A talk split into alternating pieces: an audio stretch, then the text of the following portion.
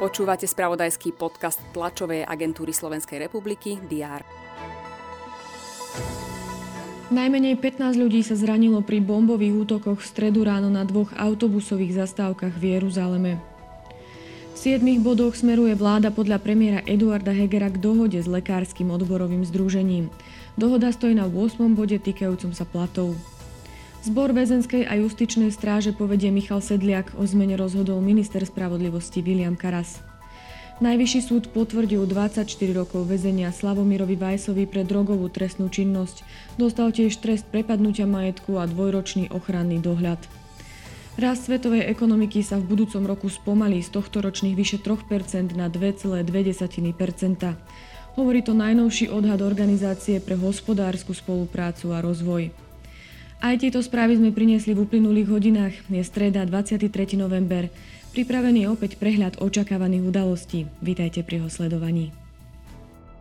Rokovania vlády a lekárskych odborárov by mali pokračovať aj počas dňa. Lekári by mali dostať ponuku, v ktorej majú byť spracované prísľuby vlády na základe ich požiadaviek. Vláda má rokovať o udelení investičnej pomoci aj o presune financií v rezorte dopravy. Kabinet by mal rokovať aj o návrhu rezortu kultúry, na základe ktorého by malo Slovensko pristúpiť k štatútu Medzinárodného centra pre registráciu seriálových publikácií. Naplánovaná je aj tlačová konferencia Slovenskej asociácie fotovoltického priemyslu. Predstaviť má štúdie rozvoja veternej energetiky na Slovensku.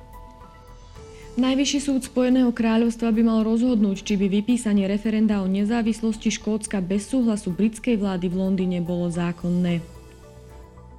Na ruskom súde sa začne proces so zadržaným opozičným politikom Iliom Jašinom. Lídry krajín organizácie zmluvy o kolektívnej bezpečnosti sa stretnú v Arménsku. Účasť na samite potvrdil aj ruský prezident Vladimír Putin. Sledovať budeme aj zápasy skupinovej fázy majstrovstiev sveta vo futbale. V F skupine proti sebe nastúpia Maroko s Chorvátskom a Belgicko s Kanadou. V E skupine sa stretnú Nemecko s Japonskom a Španielsko s Kostarikou.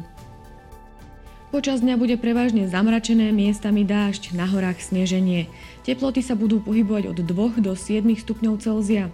To bolo na dnes všetko. Aktuálne informácie prinesieme počas dňa v spravodajstve TASR a na portáli teraz.sk. Prajem pekný deň.